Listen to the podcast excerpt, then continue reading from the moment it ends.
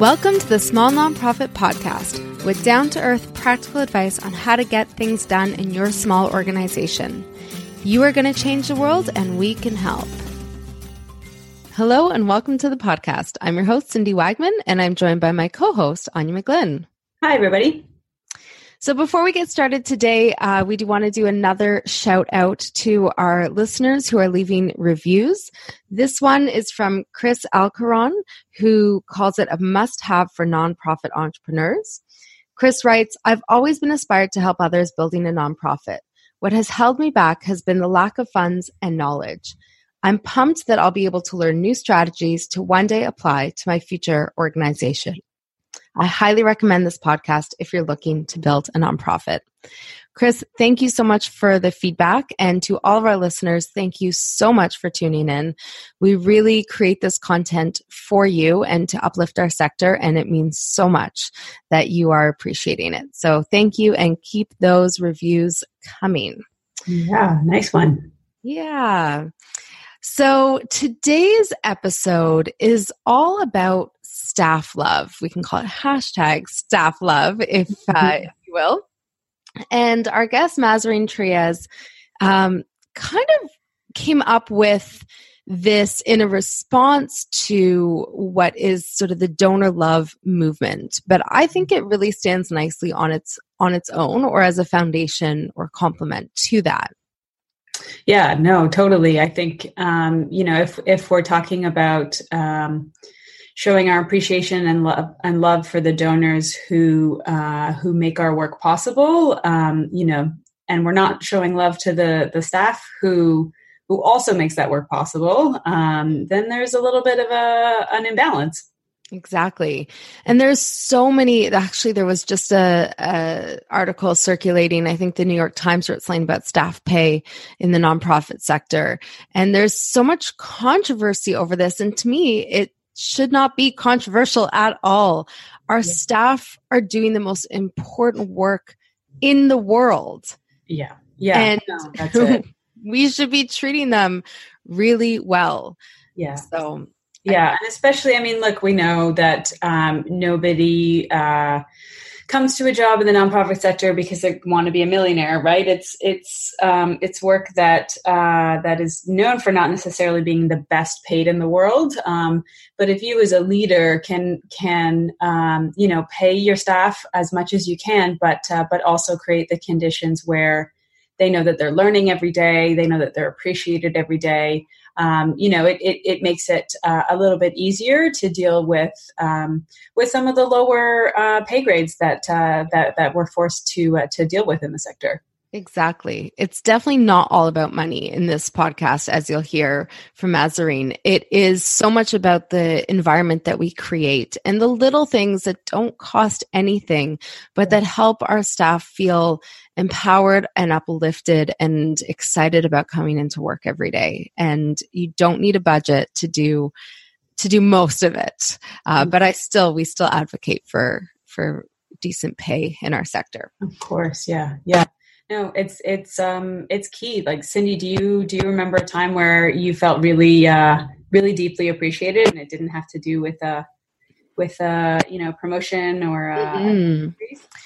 Absolutely. For me, one of the things, and everyone has their different, I guess, languages that they prefer to be recognized in.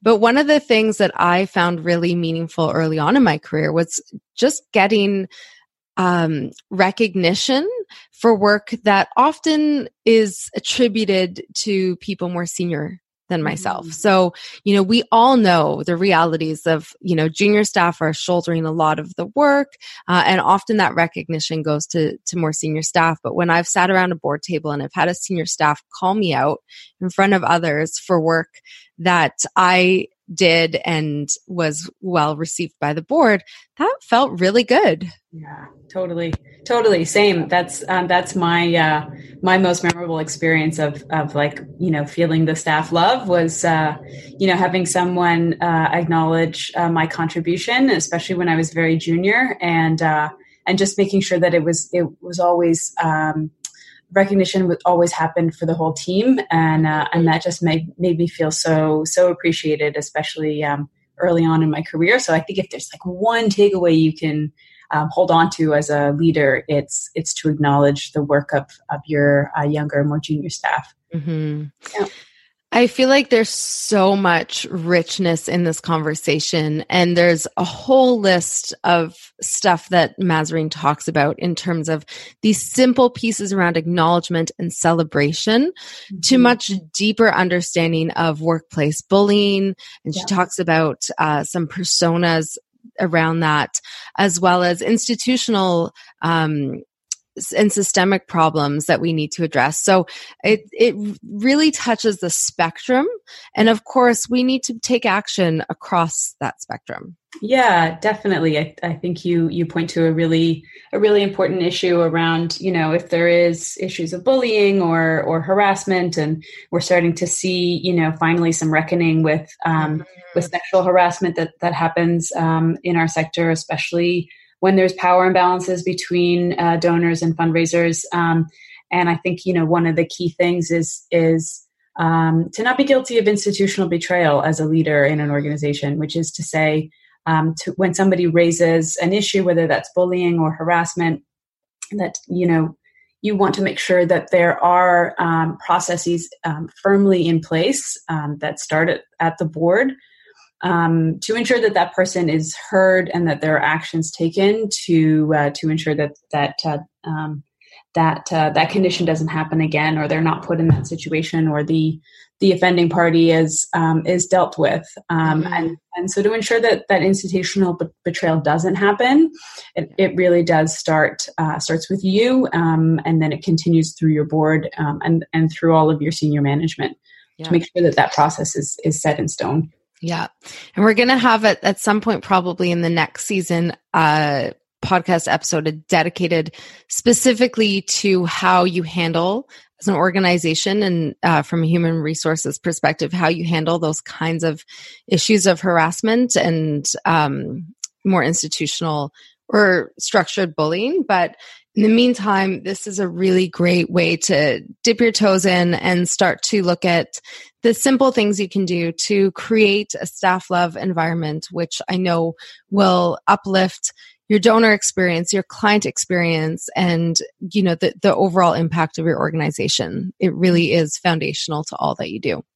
100%. And Cindy, I just need to uh, acknowledge you as a leader of our organization, the Good the, the Good Partnership. I'm sorry I'm putting you on the spot in front of all of our listeners, but I just have to say, um, uh, Cindy really um, uh, walks the walk and doesn't just talk the talk here. Uh, she she does such a great job of uh, of showing her her staff that um, that we're appreciated. So just wanted to thank you in front of all of our listeners for your red. I'm so red in the cheeks, but I really do appreciate that. I it's something that I've always strived for partially uh, just through my own experiences you know, being a staff member and knowing what that feels like and knowing having workplaces where I felt energized to come in every day and workplaces where I've dreaded showing up in the morning. And I want to every day I renew that commitment to be an environment where people are excited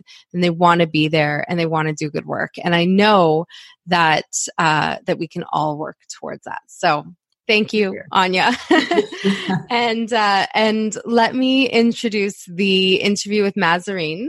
Um, Mazarine's Mazarine values equity, inclusion, and justice, and she does three things predominantly with her uh, work. She works with nonprofit staff to learn how to move up in their careers. So she does a lot of coaching and training to have to allow people to advocate for themselves and negotiate. Uh, she helps nonprofits raise more money and save money through fundraising training and keeping good staff. And you can learn more about that work at wildwomanfundraising.com. And finally, uh, she works on income inequality through helping minority owned, woman owned small businesses learn how to get government contracts. It is my pleasure to introduce Mazarine and have this great conversation around staff love. Mazarine, thank you so much for joining us. I'm really excited to have you on the podcast. Thank you so much for having me, Cindy. Um, I've been such a fan for a long time following the work that you've been doing around um, staff and leadership and career management. And when I saw your uh, blog post on staff love, I thought it was such an important piece to add to our conversations around what our organizations are doing to ensure that we continue to thrive. Um, can you tell us a little bit about um, about your work and specifically around creating cultures and environments and organizations that uh, where we can do good uh, to do good work? Um, sure. Uh, the first thing I'd like to mention is that I love our sector and I love the people that work in it and I love everybody who wants to make the world a better place. And that includes everybody. Um, and when I do anything or say anything critical of how we're running the sector, I do it with love mm-hmm. because I want our sector to be better. Um, so, one question I think we're not asking is if we do really care about keeping our donors, why are we not looking at how we keep our staff and uh, how we treat our staff if we want to keep them? And that is to our detriment to not ask that question because when we are so busy focusing on everything that the donors need, we are leaving people behind that then turns into the turnover that we have. And in Canada, um, I've heard the numbers tossed around six to 12 months for a fundraiser, mm-hmm. and um, as, as a, as, a, typical tenure, and most often six months. I, I well, and it's so interesting because in the business world, more and more people are talking about empowering your staff to be able to do really good work so that their customers have great experiences.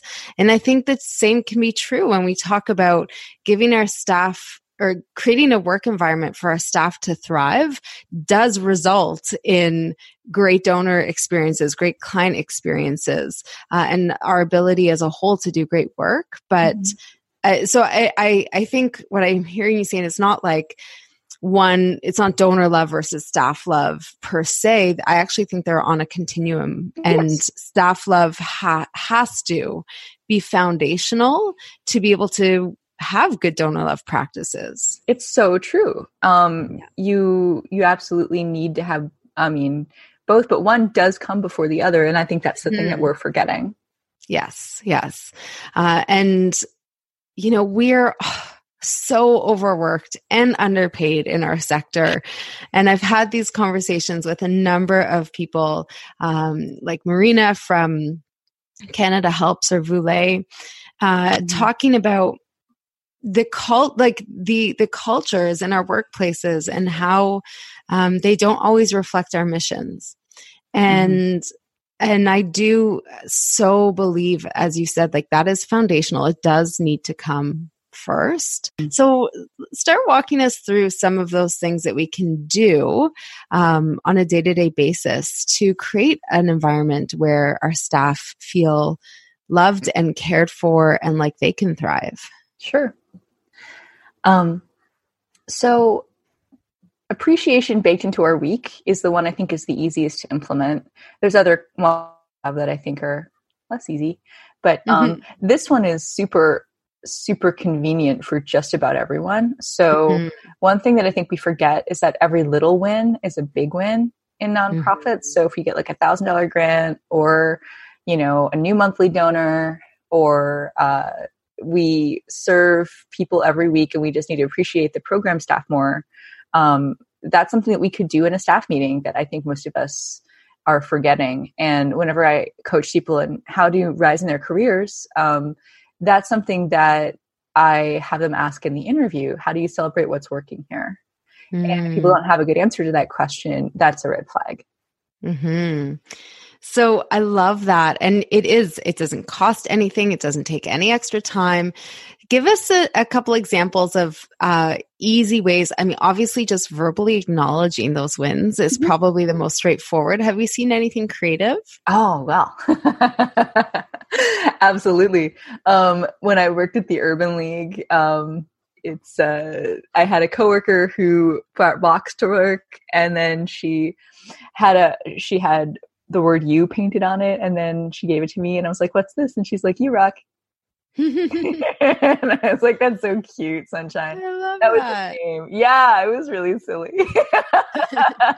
but it silly is fun, right? Like we don't have to be so serious all the time. And and sometimes our work is so serious that we need a silly anecdote to that. Yes, exactly. So if you want to do silly things to thank people, I think that's wonderful. I got a card this week from a development director that I'm coaching through her first 90 days. And she it's like a, a corgi saying thank you. And it's like a little cutout card. And when I opened it, I just gasped and and you know, had this moment of joy. And it could be as simple as a card, but it could be as complex as, you know, writing down in our staff policy every single week we're going to say something nice about each person who's at the staff meeting or maybe it's going to take a while. Maybe it's like one person gets one compliment per meeting you know i don't know. Figure it out. I remember as a kid in school, we would do this exercise where everyone would have a piece of paper and you'd write your name at the top and then you'd fold it, pass it to the next person. They would write a compliment about you oh. hide it with oh. gold and pass it to the next person. And it went around the circle. So by the time you got your paperback, it was full of folds and all these like hidden compliments uh, from, and they were anonymous. Everyone in the room had to write something, but it was so, um, it's just such a lovely way to get people in the habit of sharing those compliments. And it's really cool to see what people think um, about your strengths, right? You can definitely see patterns with with these. So that's one of my favorite ones, and I've done it uh, in a workplace as well. Oh, I love that. That's a really inventive idea. And again, cost nothing means so much. Exactly. Exactly. I love that. Um, all right, what is number two? Um, well, it's actually celebrating the small wins of the week. Actually, I kind of said both of these. Like appreciate small wins. It's yeah, kind of similar. Um, but I mean, aside from people's personality traits, you can just say, "Look, I, I love that you did this," and yeah. um, it's really good to do with volunteers as well. A lot of people don't remember or understand that that when you show mm-hmm. interest in a volunteer, you appreciate them for little things that they help you do, that can really help them feel more connected to your cause and feel more like working harder for you. And mm-hmm. compliments mm-hmm. totally are the grease that makes the world go round. Some people don't like them, but um, it's not insincere when you say like I really appreciate that you got this little win. And it was like, you did a wonderful job organizing that event, you know? Yeah. Yeah. Or like some of the things that we take for granted, or that, like, I know with systems, when we, we just with a client cleaned up their database and sent out, uh, some tax receipts that had, you know, for some reason gotten missed uh, before we started working with them. And so that was a huge win, but it's something that so often doesn't get noticed or acknowledged, which is like, oh, yeah, you know, of course we take our systems for granted. Um, but those are little things that people spend a lot of time figuring out. Uh, and it's not then necessarily those big checks that we're used to celebrating. Right. And even if we do have a big check, what do we do? Just go, yay, high five, and then go back to work. It's like we need to like have more culture of celebration. There's a book by Barbara Ehrenreich called Dancing in the Streets, which talks mm-hmm. about how we have let our culture of celebration really die down in the last couple hundred years. I know organizations that keep um, champagne in the fridge for celebrating things, but mm-hmm.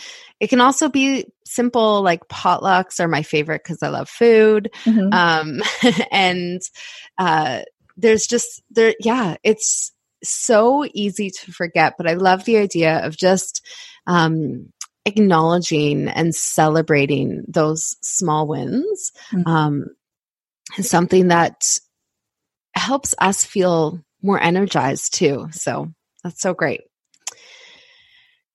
The policies around time off generally uh, can be a little bit ridiculous, not just in our sector, but everywhere, right? Where, you know, people feel like they have to be at their desks whether or not they're being productive, or that if you need a mental health day um, that's scrutinized in a way that um, doesn't create an environment where people feel trusted to do the work that they're supposed to do and it's certainly not motivating um, mm-hmm. so whether it's you know maternity and paternity leave or you know our company has flex hours there's so many ways um, to create an environment where people feel trusted to do the work that they're doing mm. uh, and to me that that creates uh, an environment where people actually want to do the work right, right? Right. yeah. right. Yep. Yeah. Excellent. Um, tell us, uh, let's go on to the next one. Sure. Yeah. Well, I mentioned it before briefly, but you know, um, having a staff meeting start understanding workplace bullying. Mm. So, um, I have a whole post on recognizing workplace bullying types. There's a in the if you want to get the book, it's called The Battle Between Somebodies and Nobodies, which wow. is really excellent. And so there's ten kind of somebodies and ten kind of nobodies that you can uh, play out at work. Mm-hmm. And uh, it includes the gangster, as I mentioned, but there's also the seething giant, the tyrant, the snubber, um, the uh, let's see, the dog kicker is a nobody rank you can pull, um, as well as the onlooker, someone who just watches what happens but doesn't interfere. Um, there's uh, the two ranks that it's okay to pull. The nobody ranks are the persuader and the activist.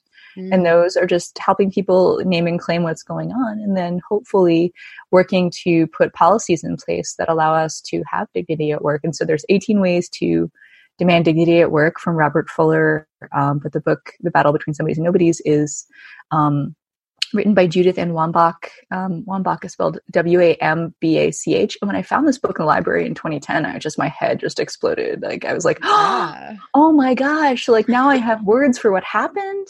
And now I can, you know, really help other people not go through the pain that I went through.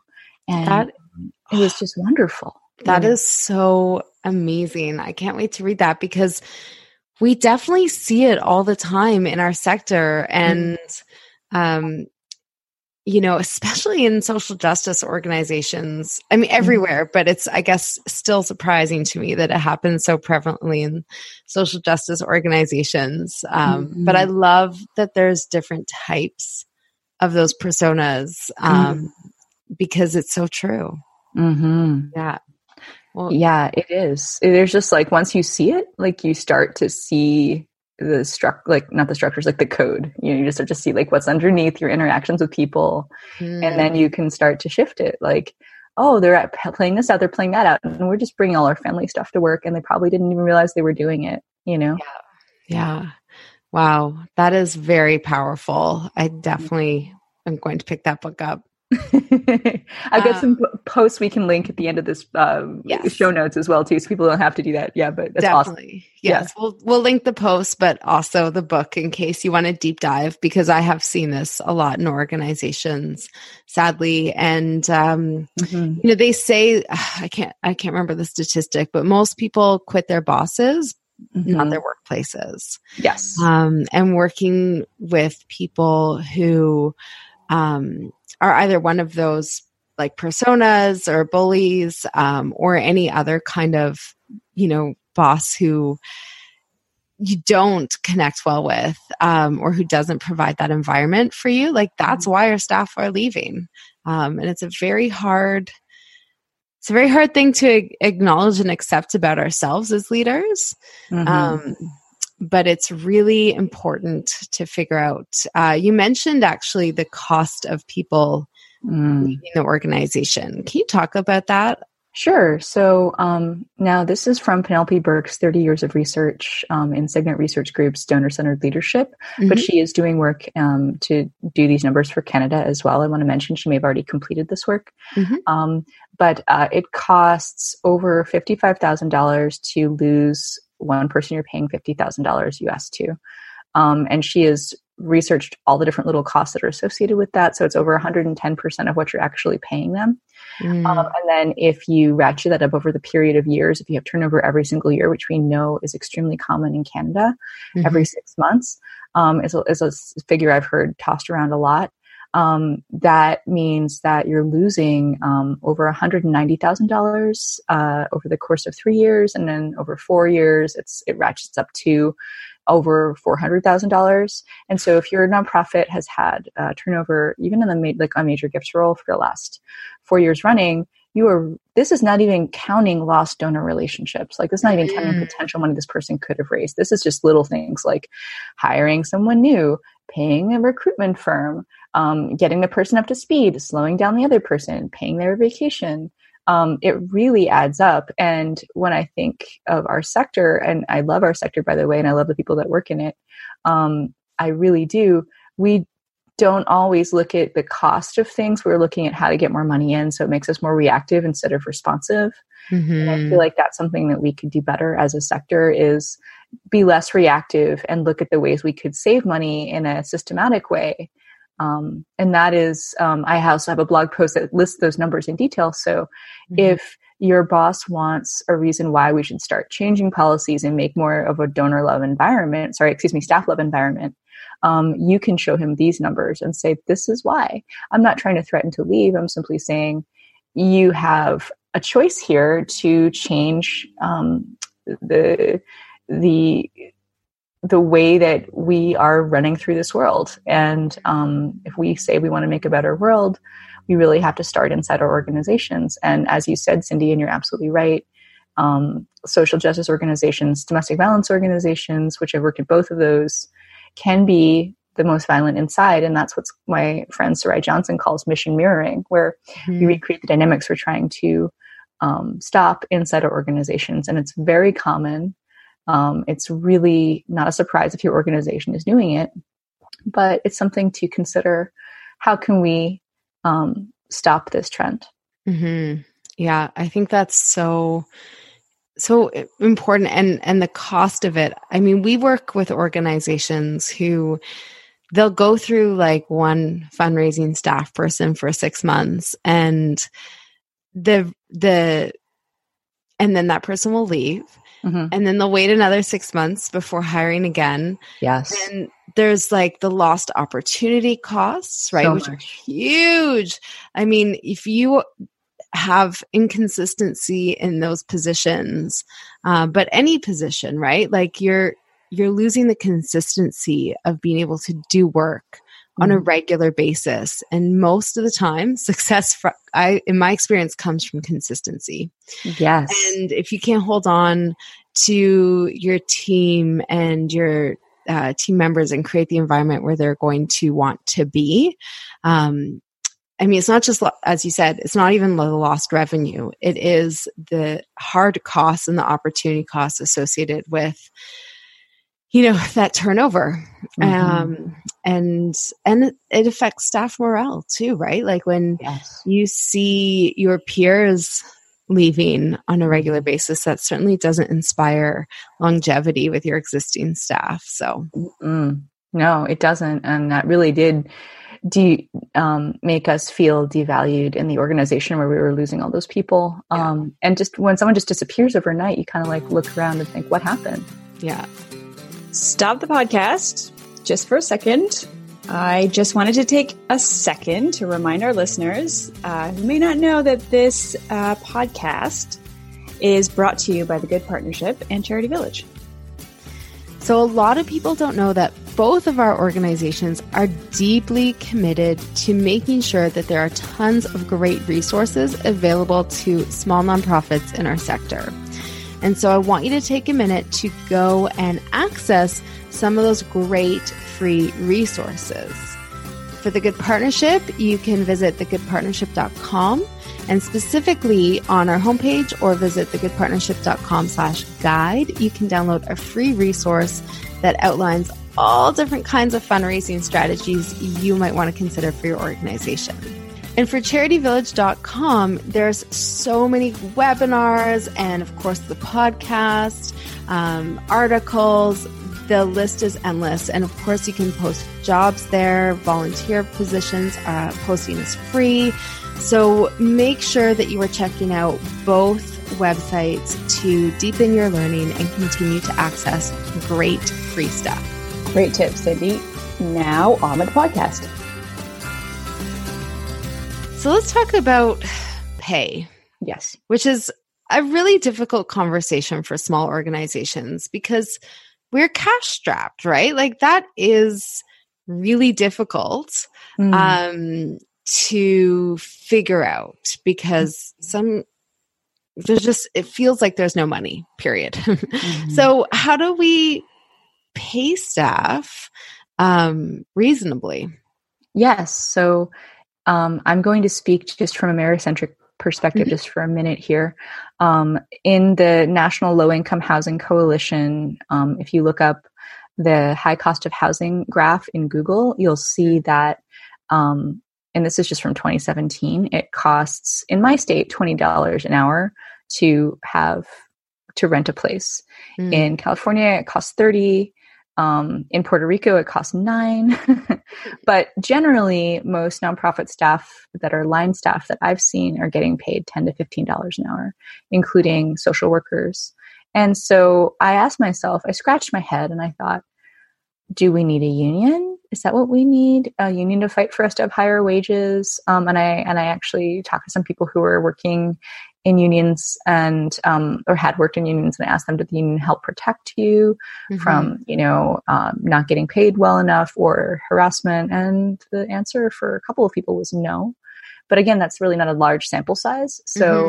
I would encourage people to like look into that because I have seen other nonprofits, even small ones that did have unions that mm-hmm. were um, you know, for example, a legal aid nonprofit that had a legal union. Um, so that would help you get higher wages every year to keep up pace with the cost of living. Mm-hmm. Um, and so when I talked with a guy who worked at this uh, economic development agency here in Portland, Oregon, I asked him, why don't you focus more on nonprofits? And he said, and I quote, because they bring the median income of the region down. Hmm. And it is accurate, but that's messed up. You yeah. know, we have to change the narrative. It's not about how much we're paying people, it's also about what we're doing in the community, number one. But number two, okay, that's a wake up call. You know, how can we make sure that at bare minimum, people are getting paid $20, $25 an hour at the very least, if that's what it costs to live in our province mm-hmm. or our state? Yeah. So um, that's something I feel like people are not paying enough attention to at the policy level. Mm-hmm. Um, and so that's a bare minimum. But on top of that, you know, we want to make sure people stay. And this is another, as we now know, it's extremely expensive to have them leave. Mm-hmm. It can mm-hmm. cost you $190,000 to have turnover for three years running. And that's just in the US dollar, right? So, yeah. um, so if that's the case then you know you're going to save so much money if you actually pay people a living wage. So um, you're saving so much money by just being a decent human being. Um, and so and then people are like no Mazarine, it's not about that. And i'm sorry i said it that way. Of course you don't have a lot of money. Of course it's very difficult. You're stretching to make ends meet for a lot of us a lot of small nonprofits. And to that i say pay people more per hour and have them work fewer hours because yeah they'll be more productive right $20 yeah. you know 20 hours a week instead of 40 you're going to find such a difference in their um like attitude and motivation and uh they'll have more time for their family or the other things that they like to do their hobbies their art whatever it is you yeah. know um and that will you'll you'll find that that will be a wonderful thing for your organization um, and that will also help you eventually get to hire more people you know yeah. Yeah. No, I think it's, I mean, it is the right thing to do, right? We can't, um, this is arguably the most important work happening in our society, right? The work that or, that nonprofits and charities are doing mm. is world changing mm-hmm. beyond any other kind of kind of work and organization in terms of you know doing good for our society how can we undervalue that? How can we not uh, pay people uh, something that is at least livable? And I think, and I know in Canada right now, um, the like it's a employee um, environment in the sense that uh, there are a lot of jobs and not a lot of people to fill them. Mm-hmm. And so, more and more um, organizations, we're going to have a, an episode on the podcast about this, but like more and more people have the opportunities to leave for a higher paying job or, you know, go to something that's that is going to do. Uh, to give them that pay or the flexibility or the vacation. And so, how do we create environments where we can pull on different levers like pay, uh, mm-hmm. or as you said, work hours, um, and give people a reasonable you know salary um, and perhaps even some other things that they want and that they value right it's all it's the money is important because we need that to live mm-hmm. it's foundational but once you have that there's lots of other things we can do to create work environments where uh, people are compensated in different ways um, that are more valuable sometimes or equally valuable as money once that cost of living is covered Mm-hmm. And I'm not saying that we just cover the cost of living, mm-hmm. but I think we need to look at, you know, if we want talent, what does that talent cost? Uh, especially if we want to keep that talent. And so it's not just like the absolute minimum, mm-hmm. but we have to have a baseline too that is, you know, unethical to go to to go below. Yes. Yeah. I agree. And I mean that ethics point I would like to emphasize to anyone listening. Um, it's so important to think about if we are trying to hold ourselves up as examples of what the corporate and government world should be doing mm-hmm. um, when we don't pay attention to how much people in our organization are getting paid that kind of makes us hypocrites um, if they can't afford to save if they can't afford to live if they um, have precarious work and uh, an organization that's doing wonderful work around decent work for women specifically and decent work in general for nonprofit workers is the Ontario Nonprofit Network. Yes. And their um, reports are simply fabulous and they are advocating for you. They're trying to get pensions for nonprofit workers. If you don't yet know about their work, um, Cindy, I would have them on your podcast. We um, did actually do a session. Well, we right. we need to do another, but we've done one on their pension Good. fund, which is uh, great and readily available for people who want to know more about that. But yes, they're doing a lot of fantastic, fantastic work for our sector. Yeah, I wish we had someone like them here. I tell you, and we mm. do not, and that is just a shame. Yeah, yeah. Um, eh, what other things can we do to create a, a staff love environment? well, you know, one of the things that I feel like we don't acknowledge enough is that uh, North America completely is built on the three pillars of white supremacy. Mm-hmm. Um, and so I know that probably most people are like, what's that? and I will tell you. um, so three, th- this is kind of why we have these problems because, um, the uh, three pillars of white supremacy are slavery slash capitalism, two genocide and colonialism, and three Orientalism and war. So um, when we have those three things, um, it means that we are not able to necessarily uh, promote people the way they should be promoted. Um, it it can make us pay people too little. It can make us undervalue people that are paid little it can make us see um, people of color as people that are not leadership material, which is absolutely not true. Mm-hmm. Um, and uh, it can be also, of course, um, reproducing these structures inside and as as part of our work. And so we have to kind of escape the prisons of our minds in order for us to um, escape these realities. And uh, so. Um, that means we recreate racist, sexist, and classist concepts.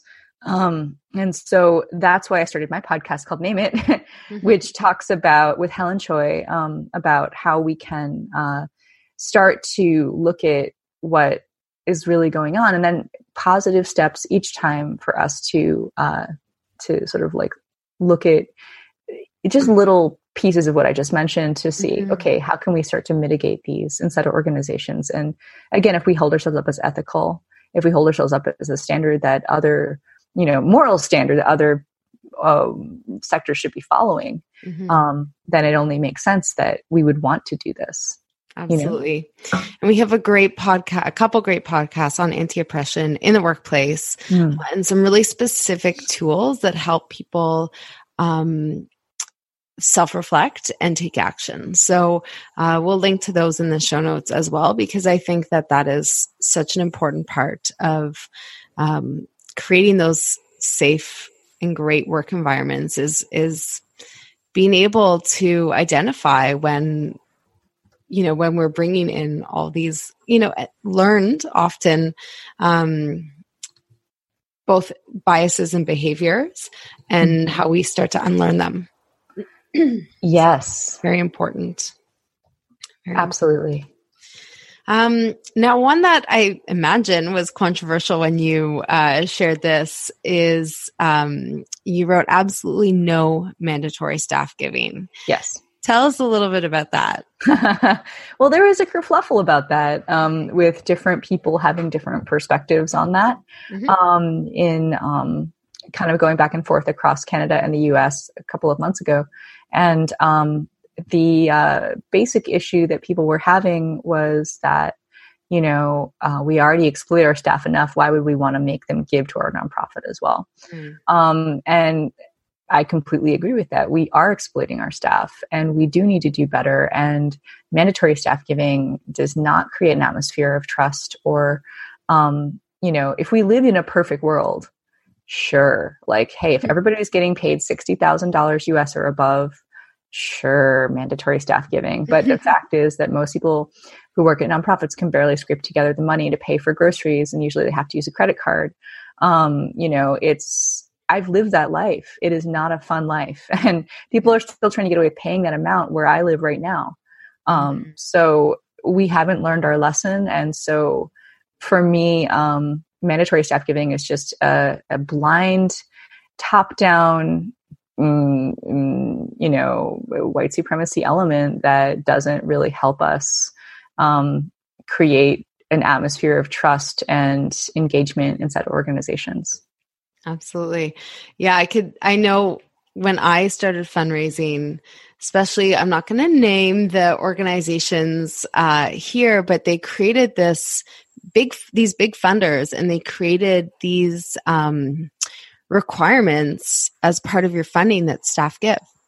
Mm-hmm. Uh, and and not just to your organization but to to theirs mm-hmm. uh, and so it really became part of that culture that like your organization was evaluated based on your staff and board giving rates mm-hmm. um, and again i agree with you like i would love to to I would love staff to be so passionate about the work that they want to give uh, and that they're paid well enough that they can afford to give. Although I think that, um, you know, people can, af- who decides what people can afford to do really should be up to the people who are giving away their things. But, you know, that we're creating environments where it is easier for staff to give mm-hmm. um, and that they are inspired and excited about doing so but mm-hmm. that mandatory piece um, is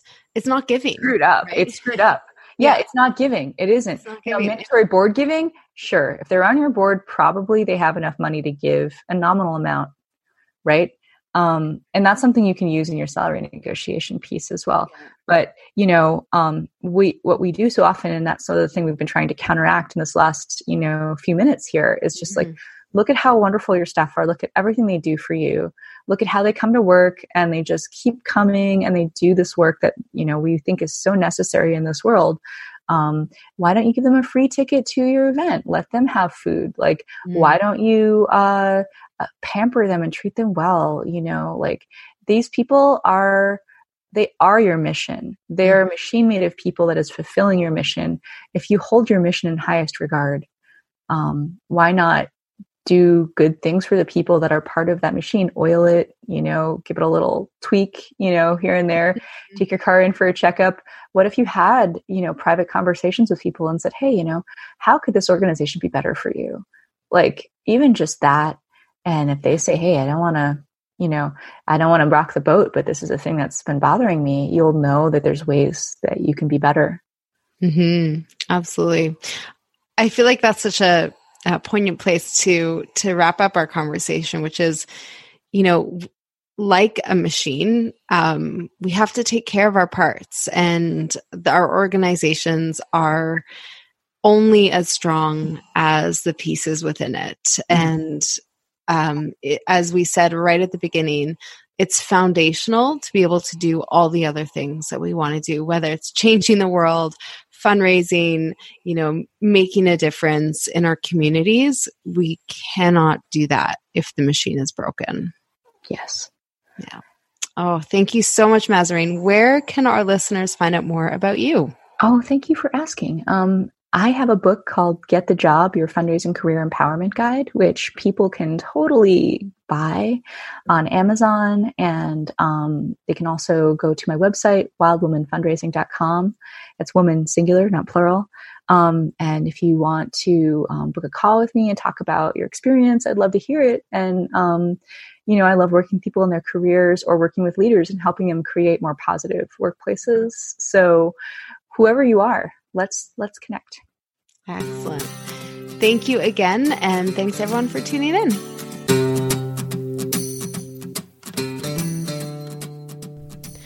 Well, folks, that's it for today's episode of The Small Nonprofit. I'm your host, Cindy Wagman, and this show is brought to you by The Good Partnership. As a reminder, if you want more resources around raising more money for your small nonprofit, visit thegoodpartnership.com and download our free fundraising strategy guide. I'll see you next week.